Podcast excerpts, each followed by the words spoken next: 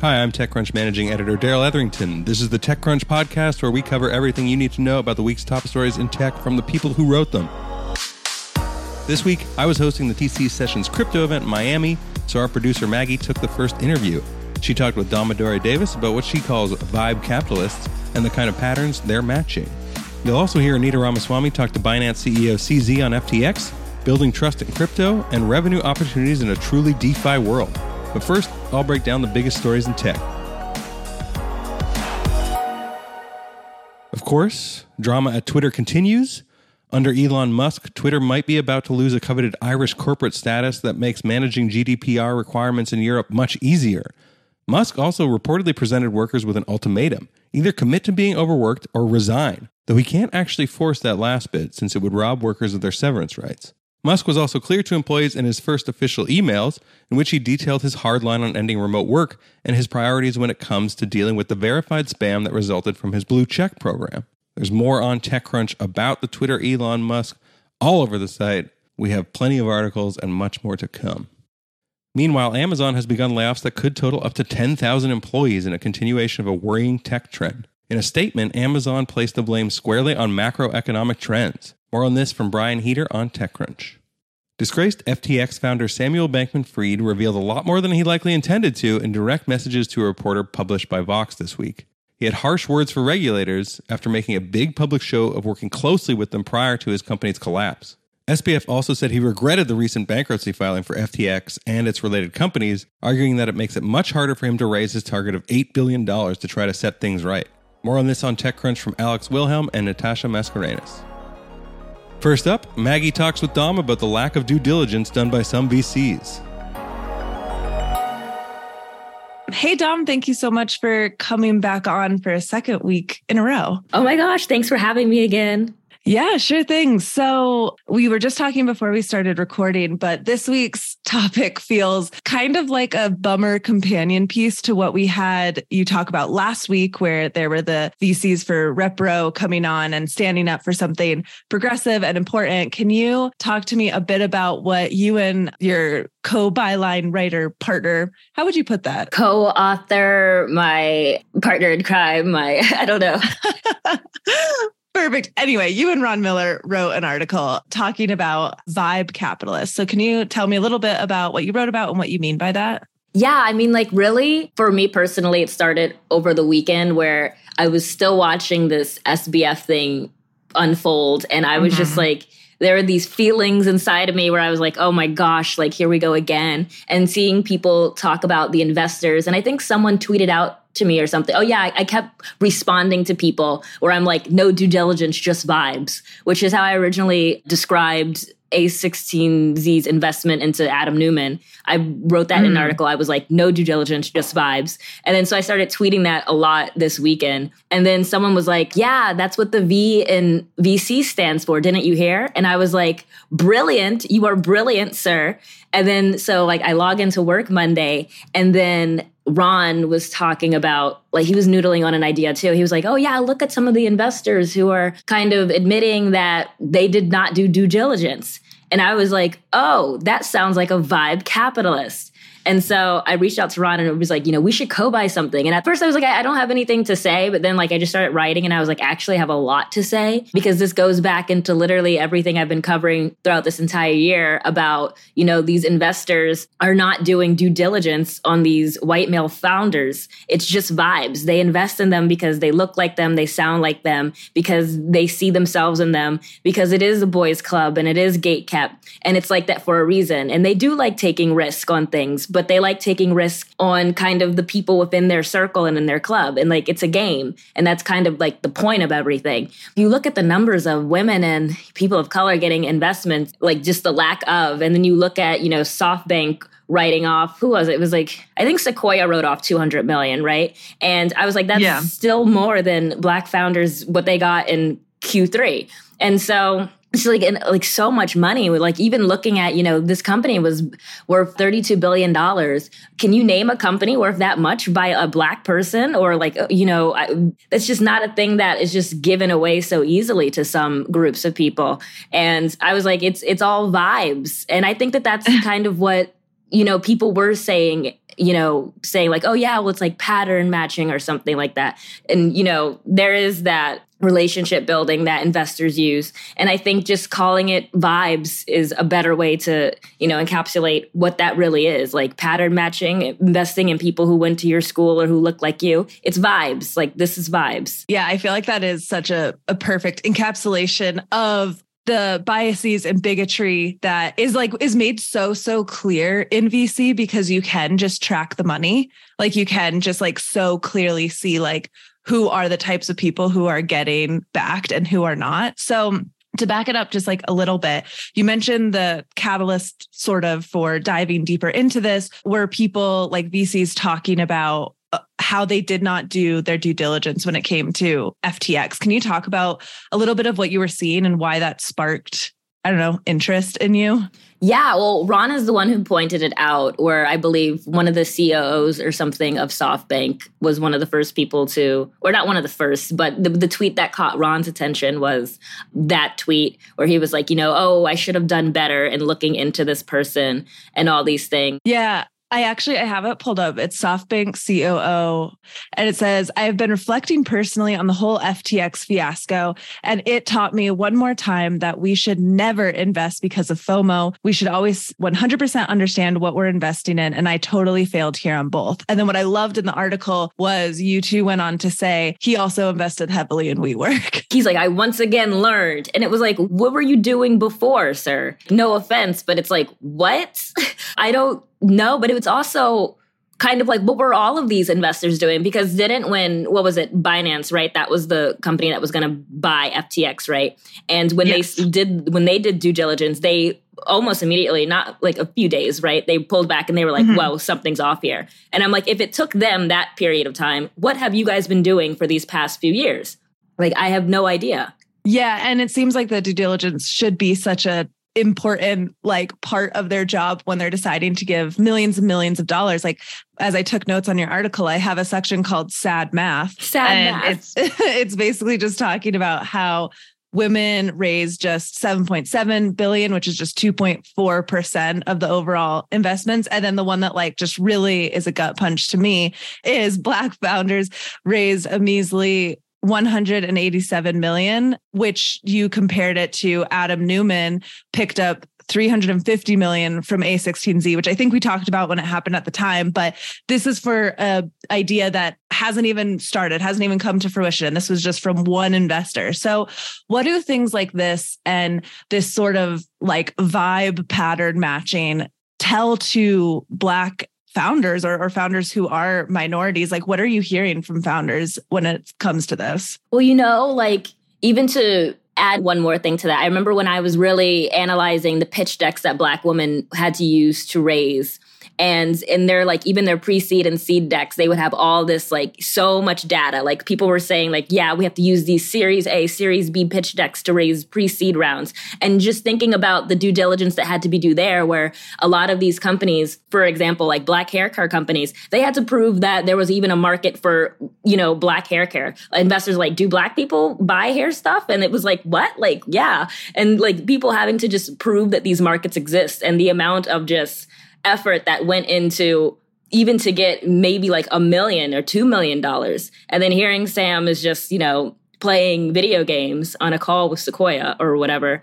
And that's like inspirational. And it's it's I don't people are just they're disheartened because it's just another blow. Um kind of the reoccurring narrative that people keep bringing up is that you know this is gate kept and really closed off and it's still closed off. And so it's kind of talking about how to make your own avenues of wealth creation so that I guess specifically the, the Black VC community can be in its own sense self-sustaining and not having to depend on bigger firms or people who do not like giving them money. They don't have to depend on them for money. But obviously that is in itself a nuanced conversation that just goes back to the history of, you know, the racial wealth gap and talking to the people like the black billionaires now getting them into being lps you know it's good that some black celebrities are starting to jump in but then also you know getting some of the hbcus but then it also goes back to well hbcus need money to give money mm-hmm. and also just because you have like a black LP or like a black celebrity who is starting a venture firm, are they still are they giving money to the black community? And so it's kind of like talking about the next steps in terms of like how do we do this? Um, and so that's kind of something I've been following for a bit.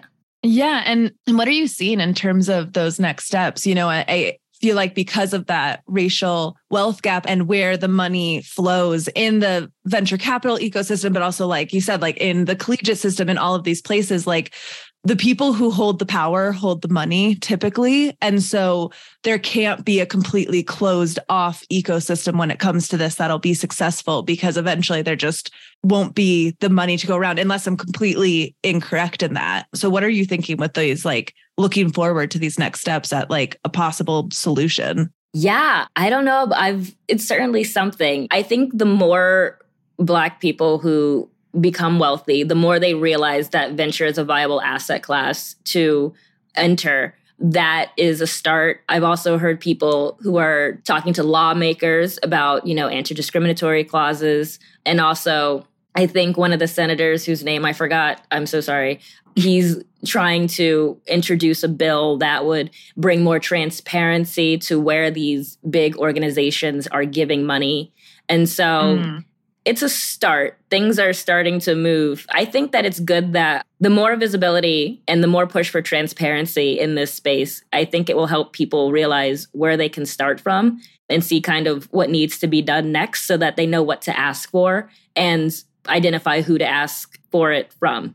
Yeah, no, that's well put. And you said something last week, you really touched on the fact that like money is politics and venture capitalists, they wield so much power and they really are tastemakers. And last week, when we were talking about VCs for Repro, which if you haven't read that article or listened to that conversation, you totally should. But basically, it's this large group of VCs that are using their power for good and kind of saying, if something goes down when it comes to reproductive rights or like these companies that are fighting for, you know, abortion access or whatever it is, we're all going to go down because we're all in this coalition together. Do you see power in numbers or power in the collective when it comes to this kind of systemic problem? Yes, but it depends on how people utilize it and how they enforce their power in numbers, which I have to start thinking about like the best way to kind of influence decisions. But right now, you have to assume that the people at the top don't really care. You can throw as many stones as you want, they don't care. So it's like, what do you mm-hmm. kind of do? What do you do about that when they're technically like how do you apply pressure to a system that doesn't care but then also doesn't have to serve you and that's i think what people are going to have to start figuring out yeah, yeah, I definitely I've kind of asked you in a couple different ways about what does it look like moving forward or if there is any solution, but it's definitely feels like one of those entrenched systemic problems that is going to like change by erosion over time as younger more or at least more progressive people like step into more power. But yeah i'm i'm really glad you and ron wrote this and just pulled out these points and made them so clear because when you do look at the numbers and you do look at the actions like it is so completely clear where the priorities when it comes to these like white male vcs lie. I know and it's like every day there's a new reminder. Everyone needs to stay strong. Yeah well, thank you so much for reporting on this and also coming on for week two. Who knows what to write next week? Maybe we'll be talking to you again next week. Yes, maybe. Stay tuned. Stay tuned. Talk to you later. Bye. Bye. Next, we'll hear a bit of Anita Ramaswamy's talk with the CEO of Binance on building trust in crypto at such a chaotic time. Hi, how are you? It's great to have you. Yes, well, CZ, you have certainly made a lot of headlines this week and just in general. And as soon as this morning, I saw that Binance had suspended deposits of USDC and USDT on Solana. So I just wanted to start there asking you about the news. Why did you make the decision to do that? Um, actually, I, am not sure of the details on that one. Uh, our team made the decision. I, I would assume there were some issues with Solana network or something. I don't know the details actually. I was at a conference in Milken in Abu Dhabi. Yeah. Uh, while that happened, so I actually need to ask. Got it. I, I saw you met Paris Hilton at the conference. That's it's really fun. yeah, I'm seeing her later. I'm seeing her later for drinks. Yeah, but look, all eyes have been on you this week, obviously, and there's been a lot said about the sort of Binance and FTX situation. FTX is collapsing now. And I'm just curious, how do you feel this will hurt your business? Oh yeah, um, it will hurt our business and the industry in multiple ways, well, and the consumers. Um, well, first of all, many consumers are really hurt financially. They have money stuck on FTX, etc. Um, that's going to really shake uh, trust, credibility in this industry. So now people withdrawing funds from centralized exchanges, and the volume will decrease. Um, the regulators all around the world will be scrutinizing us very heavily going forward, and uh, getting new licenses around the world is going to become much harder. So uh, we'll have a lot more education to do. We do need to increase transparency of our businesses significantly. That itself is actually probably a good thing. So this is going to be like a lot of impact. Short term negative, long term, I actually think many of them are actually going to be positive. How dependent is your business on trading volumes for revenue? Well, um, that's pretty much 90 something percent of our revenue. So um, it goes up down with Bitcoin price. Uh, the Bitcoin price is pretty much a industry index. And being a larger player in the industry, we, we follow that pretty closely. Um, but that we're okay. So we're, we're still run a profitable business today. Um, we're okay. Yeah. You know, the one thing that I can't seem to get out of my head is after watching all of this unfold, I mean, I know you've talked about this before, but there's surely you must have seen some of this coming, right? When you we made those tweets. I mean, it had such a huge impact, and you've been in the industry for a long time. So some of them I can do mental mathematics and kind of um, have some some suspicions, but it's very difficult to not understand what's going on in a different platform in a different business. Uh, it's only for me. I was very surprised by the amount of money that they lost and the amount of customer funds they moved and the state of things there. I mean, before this, I can do some mental mathematics. You know, based on our revenue, we can uh, and our relative size, and we can estimate their revenue, which is quite small because they charge lower fees. Uh, we know most of their public spendings. Uh, we know how much they spend on, you know, stadium naming rights, referee jerseys, marketing budgets, etc. We also know how much funds they raised, which is not much, to be honest. And then we also know uh, we kind of have a rough idea but we never know for sure because they could be doing something different. Right. I guess, did you know that your words would have such a large impact on the market? Absolutely not. I thought like we're just selling some uh, FTT tokens and it wasn't a huge stash. It was like, you know, 3% of the total supply. And we said we're going to sell it over, over a period of months. Sure. But, um, but you're highly influential in the crypto industry. There, like, surely you must have seen it coming, right? That uh, all uh, no, of this would set actually, off a firestorm? no, actually, honestly, I do not I do not think it. I did not thought, think it. I, I still don't think I have that much influence. I think we had we were the last straw that broke the camel's back. Uh, it's not a straw that's really really strong. Um, it's this thing has been building up um, people, there's a long chain of events that led to this. People have been losing trust in FTX. Many other people were suspicious of the activities going on. So there was many things that's building up to this thing where we may or may not have been the, the last trigger. It may be something else. To be honest, even if I didn't make that tweet, this whole thing could still happen. So it's not to say the, the, the last straw that, you know, have, have such impact. So it was the buildup of the lack of trust in FTX and people's suspicions. People don't like the way that, you know, the DeFi regulations were proposed by them. There's a whole bunch of stuff that built up to it. I just, ha- I may have happened to be the last thing that poked it. So you were talking earlier about how you are pretty dependent as an exchange on trading revenues. Are you planning on diversifying that at all? I mean, how are you going to prevent against that sort of risk of revenues falling because people don't have confidence in crypto anymore? So if we want to diversify our revenues today, we can quite easily do that. We have quite a large number of portfolio products. Uh, you know, we have CoinMarketCap. When we acquired CoinMarketCap, they were making three million US dollars per month in ad revenues. We removed all ads, so there's no banners, no pop-ups, um, no other projects advertising an ICO on CoinMarketCap. It's a much cleaner experience. We can turn that back on. That'll give us forty million dollars a year, but we don't need to today uh, we have Trust Wallet. Um, we can charge a little fee for transactions. We don't need to. So I think today we're still profitable. We're still very healthy. And um, we want to lower the barrier, the friction for people using crypto tools. We want to get more people to use crypto. So today we don't see the need. Um, but if we do, we have many products. Right now we're single revenue, but we're not single product. We have many products we provide for free, uh, just for, to increase the speed of adoption. But if we want to monetize those, we could. And is that something you see happening maybe in the short term as some of the pain continues with FTX and there's more fallout? No, I, I don't. I don't foresee that happening anytime in the short term. I think we're still very healthy financially. We're, we're quite solid. Uh, we have a we, we have a fairly large cash reserves which we use for acquisitions, investments, and helping other projects on a day-to-day operations. We're still profitable. So um, I and I don't see any need for turning on other revenue um, uh, matrices. Yeah. Yeah, and, and I do want to talk about reserves um, later, but first, you mentioned this point on regulation. In your opinion, are there any regulations that could have prevented the FTX collapse?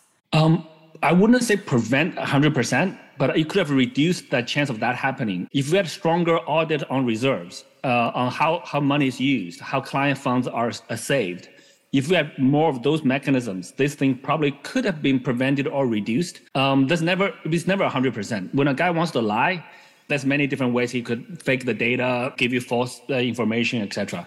So I think regulations help, but um, it's never 100%. Is better auditing of reserves something you would recommend regulators start doing and start implementing?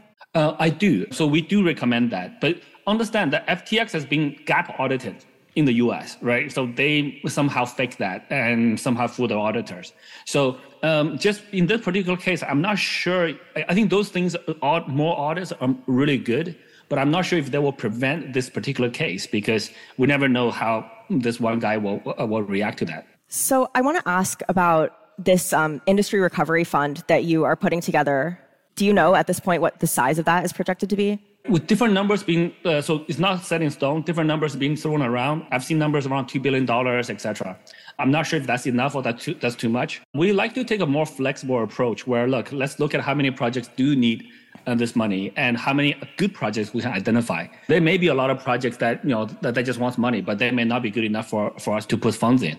We want to help the strong projects that are just in a, a cash crunch so we don't know how many they are uh, completely yet. So we, uh, as time goes on, we need to talk to each of these projects and, and, and find out more. Yeah. I know one of the big considerations with FTX, you know, when they were bailing out all these other crypto exchanges that were having trouble was that they were sort of doing that in order to cover up some of their own issues. And I'm curious, watching Binance sort of try to do the same thing and bail out other players in the industry, what is in it for you? When the industry gets bigger, our revenue gets bigger. So we want to save. We don't want the industry to become smaller.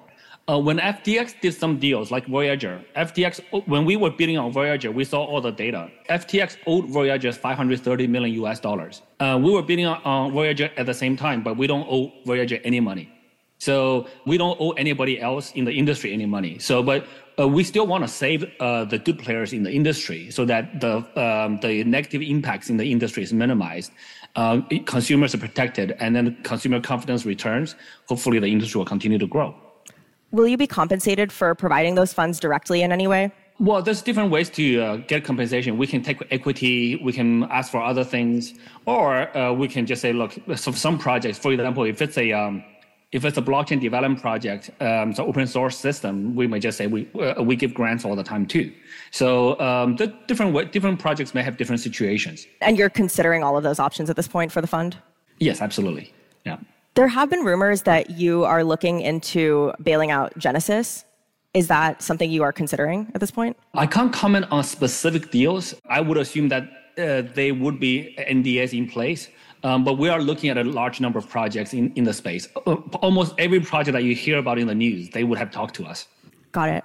You know, I think one big question that has come to people's minds is just you know, if this happened to FTX and they fell so far so fast, what's to say that the same couldn't happen to Binance? And, you know, your balance sheet has billions of dollars worth of your own tokens on it as well. So doesn't that make you vulnerable to the same issue that FTX was vulnerable to? Um, that's absolutely a valid concern. I think all of those, and that concern applies to every business, not just in crypto. So I think as consumers, when we're using platforms, especially if you're storing money onto a platform, including a bank, you should ask those questions.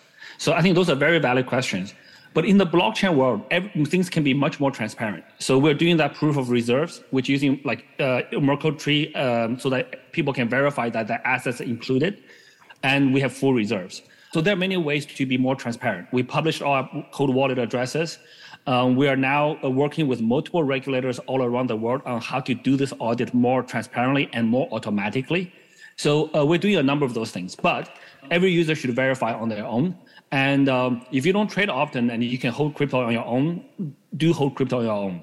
Um, but holding crypto on your own also have certain risks. But we want to be as transparent as possible. Um, the risk is always there. Uh, but I think today, Binance, we have 100% reserve for user assets. Operating assets are completely separate. We have a large reserve uh, for that as well. So I think knock on wood, we're in a very different situation than FTX. So, but just because one company is mismanaged in an industry doesn't mean every other company is mismanaged. But people should. Well, that's verify. true, but that, that is the concern, right? If if the there's the same sort of vulnerability. I mean, you have talked a lot about transparency in the the past week or so, and. You know, yes, you've released the proof of reserves, but at the end of the day, you're still a private company. You're banned from operating in the UK. You're under investigation in the US from for money laundering, right? Like, how can don't- users sort of trust you, given all of that? Don't take don't take No, no, information it. from Rubini verbatim. Uh, those are those are those are wrong information. I cleared it up the, today in the Abu Dhabi conference. Uh, we're not Binance is not banned from operating in the UK. Binance does not have a license to operate in the UK. That's different from being banned. Sure. Um, UK Right. as a Commonwealth country allows reverse solicitation as long as we don't solicit like advertise in UK. If a UK user come to us, uh, it's fine. but but so- why don't you have the license? so we're the most licensed platform in the world uh, globally. We have 15 licenses globally. Many countries don't haven't issued that many licenses. So that's that's just a state of things uh, today in the in the world. Uh, we are working collaboratively with the FCA. We have ongoing dialogue with- dialogues with them. We would like to get the license, uh, but today uh, we don't we haven't got it yet. But we're we're not banned. Uh, those things are different. So uh, don't take what some uh, the news too verbatimly. And you, in the U.S., we have Binance U.S. has 44 state licenses. Um, t- 10 of them are like are granted in the last 12 months. So that basically sh- shows you the status of things in the U.S. But yeah, sorry, uh, what was your question? Yeah, I, I guess all I'm asking you is given this backdrop of, you know, all of these different sort of maybe issues going on with regulators in certain countries, how can users be certain they can trust you? When you speak about transparency, how do they know that you're actually being transparent? So having a license increases trust, but it's not a hundred percent thing. Many licensed entities, Madoff, is a licensed fund manager, and they lost 10x more than FTX. Um, so having a license increases trust, but it's not guaranteed. Um, trust is still built over time with your actions uh, and with your technology. Uh, we in this industry we have many technologies that can uh, allow people to verify on their own. So um, with those technologies uh, being more and more deployed, uh, I think the trust will increase. So this trust is not a like simple one one flip switch. FTX has many licenses in the world, and guess what? Um, they were lying. Right. So there's many different aspects to trust, but I think as long as we continue to operate ethically, transparently, and always protect our users, our users are pretty smart these days. Like information, social media is pretty, pretty, pretty, pretty, pretty, pretty, pretty fast and pretty, pretty good. So um, yeah, I think um, th- there's no magic solution, and we just got to earn it over time. What more besides releasing proof of reserves needs to be done for companies to regain trust in crypto? I mean, one, one thing that comes to mind is even crypto.com had released their proof of reserves, but now there are some questions being raised about the legitimacy of those. I mean, is releasing your proof of reserves, first of all, is that enough? And second of all, is there anything more that needs to be done in your view? Oh yeah, so publishing your cold wallet addresses is just one first. Uh, actually, it's a one short-term uh, temporary uh, method. It's actually not a. It definitely doesn't mean like just because you publish your uh, uh, cold wallet addresses, you're 100% uh, guaranteed. And as we have seen in certain cases, there's they actually increases the amount of questions uh, when things Right. don't really add up. Uh, proof of reserve is not the only one. How secure is your wallet structure, uh, infrastructure? What kind of technologies do you use? Um, your custody solution. Um, how like it's, there's many many things that that, that needs to be done. Um, even how you handle customer disputes. In which in which situations do you compensate users or not compensate users? All of these things are like topics that needs to be addressed over time. Yeah so there's many many topics but to, like you know a week ago people were very focused on loans uh, stable coins Sure. because that's Yeah. ust luna. But now given ftx now this focus uh, the latest focus will be on reserves. But there's many other things we do need to focus on. We may or may not be full, as an industry fully focused on them yet. But you know people learn from recent events um, so that's kind of how we evolve yeah All those measures that you just talked about are those things that Binance has already released. Pretty much. I mean, we have a very good, pers- like we operate at scale. So we have, we believe, best practices for all of these things. And we actually would like to share many of them to make them industry standards, uh, like how we manage wallets. And I think we have one of the most secure technologies for managing wallets. And we also manage the largest wallet in the world. So uh, we like to share some of those best practices. So there's many things we would like to share, but you know, we can only do one thing at a time. Today is proof of reserves for the next couple of weeks. We'll get that done. And then we'll, we'll move on to the next one. Sure. Yeah. I want to zoom out a little bit and talk about the theme of decentralization. I think a lot of people in the past week have seen decentralized exchanges as a solution to some of the vulnerabilities that FTX was facing. I know you have said in the past that you sort of believe both can coexist, but how is that possible? So look, in a decentralized world, if if if you and I collaborate together and form a company or form whatever, right? That's centralization. So in, in a fully in an extreme fully decentralized world, everyone's on their own. That's the most decentralized distributed. But but, but in that in that guys, world, do you have a business? Because Binance is a centralized exchange, right? Maybe, maybe not. But that's a hypothetical situation. But people will work together. As soon as two people work together, is that centralization or not?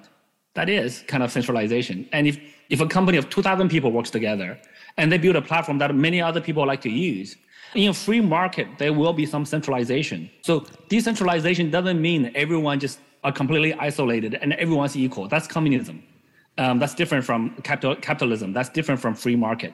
So uh, this decentralization versus centralization concept uh, should be viewed in a balance. Today, we have centralized entities in both the traditional financial world and also in the crypto world.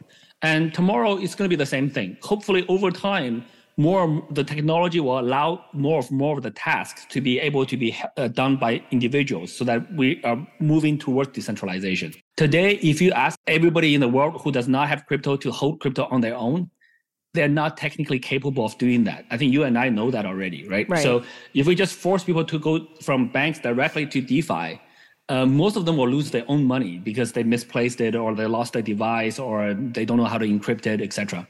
So that's not the best way to grow the industry. So the, today, uh, more people will be more comfortable with email address, customer support. Um, so this is why centralized entities still still exist. So I think it will coexist for a while. Uh, do you believe that we'll eventually get to that point where it's a fully decentralized system? Um, so again, I think when we say fully, decentralization is not black and white. So, it, like, how do you define fully decentralized? I guess all, so all, I'm I, asking is like, is Binance effectively just sort of an on ramp for people into crypto, and then once they use the centralized exchange, they end up, you know, moving to a decentralized exchange like a Uniswap or something of the sort? Um, I would love for Binance.com to be that role. Um, I, I do believe if we look a bit further into the future, 20 years uh, or more, I think the, a lot more people will be using a lot more decentralized technologies that will be built over the next 20 years. So we would love to be that on ramp. And doesn't that long term threaten your own business?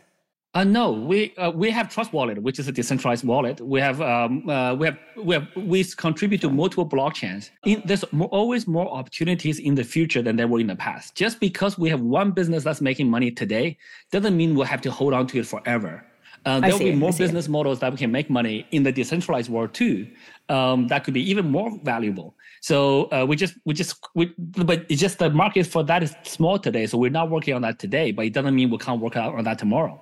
So we're not, we're really not afraid of losing a centralized exchange business uh, when the time comes. Um, there'll be many things to do. Yeah. Got it. Yeah. Um, you know, I think one thing that's on everyone's mind is no one saw this, or a lot of people didn't see this FTX collapse coming. And you saw it, uh, you almost sort of predicted it a little bit earlier, it seems, right? You were one of the first people to shed light on this issue of their reserves. What parts of the industry do you think are vulnerable right now? I mean, what's next? Well, I think many other exchanges potentially have may have exposure to FTX going down. Now, FTX going down, um, there's rumors of Genesis having well, Genesis paused withdrawals, so there's rumors of their liquidity issues there. Yeah. And now Gemini may be affected by that. So there's multiple interdependencies in the in the ecosystem. I think people should look for much more in, uh, independent, well-run, isolated businesses. Which you know, Binance.com is is one of those examples. We don't rely on other third-party uh, loan providers, etc.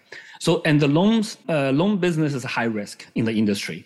So any loan platforms are at high risk. I'm not saying that all of them are going yeah. to have problems. Uh, a few may, uh, most of them will be fine. Other than that, I don't like this in any industry, especially a new one like like ours. Um, there's many many risks. Um, even in the internet industry, there's many risks. In the traditional industry, there's many risks. Yeah, I mean, in Lebanon, the bank stopped withdrawals, right? So the banks stopped working like a, for a month. Um, same thing, Ukraine. Well, Ukraine's kind of recovered a bit. So yeah, there's many risks in many different places. To be honest, everything's everything has risks. So I won't be able to name all of them.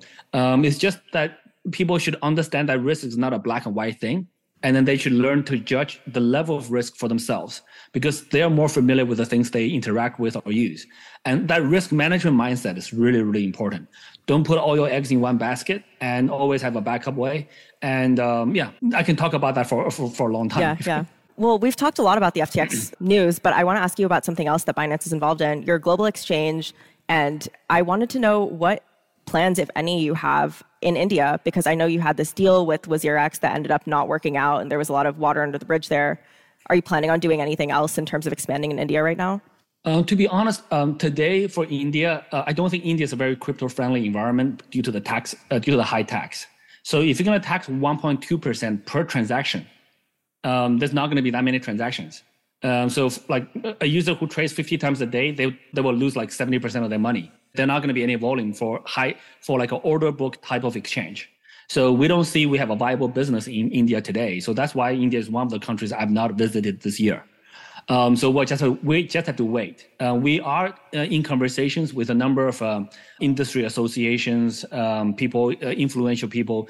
We're trying to to put this logic there. So look, if you charge high tax uh, percentage wise, you're actually going to get less tax overall because this, you're going to high you're going to charge like if you charge 1.2 percent of zero or one dollar, you get like 0.1 cents. Yeah, yeah. Uh, whereas if you charge 0.01 percent of 10 billion dollars, you get a lot. You get a lot more in taxes. So we're trying. Uh, we're trying to get this message across. But you know, uh, tax uh, policies typically take a long time to change. So we're waiting for that policy to change. Binance goes to countries where the uh, regulations are pro crypto, uh, pro business. We don't really go to places where it's really we won't have a sustainable business or we won't have any business regardless of whether we go or not. So India, unfortunately, given the tax situation, we, we have to wait. There's obviously the, the regulatory issue in India, but I'm wondering if the WazirX deal had anything to do with you pulling out of that market.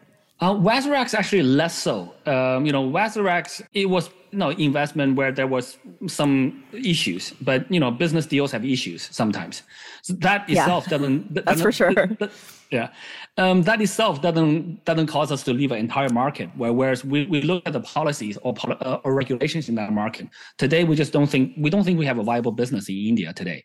One other question about Binance and your business. How are, how do you list tokens on your platform? How do you decide what tokens you're going to actually add?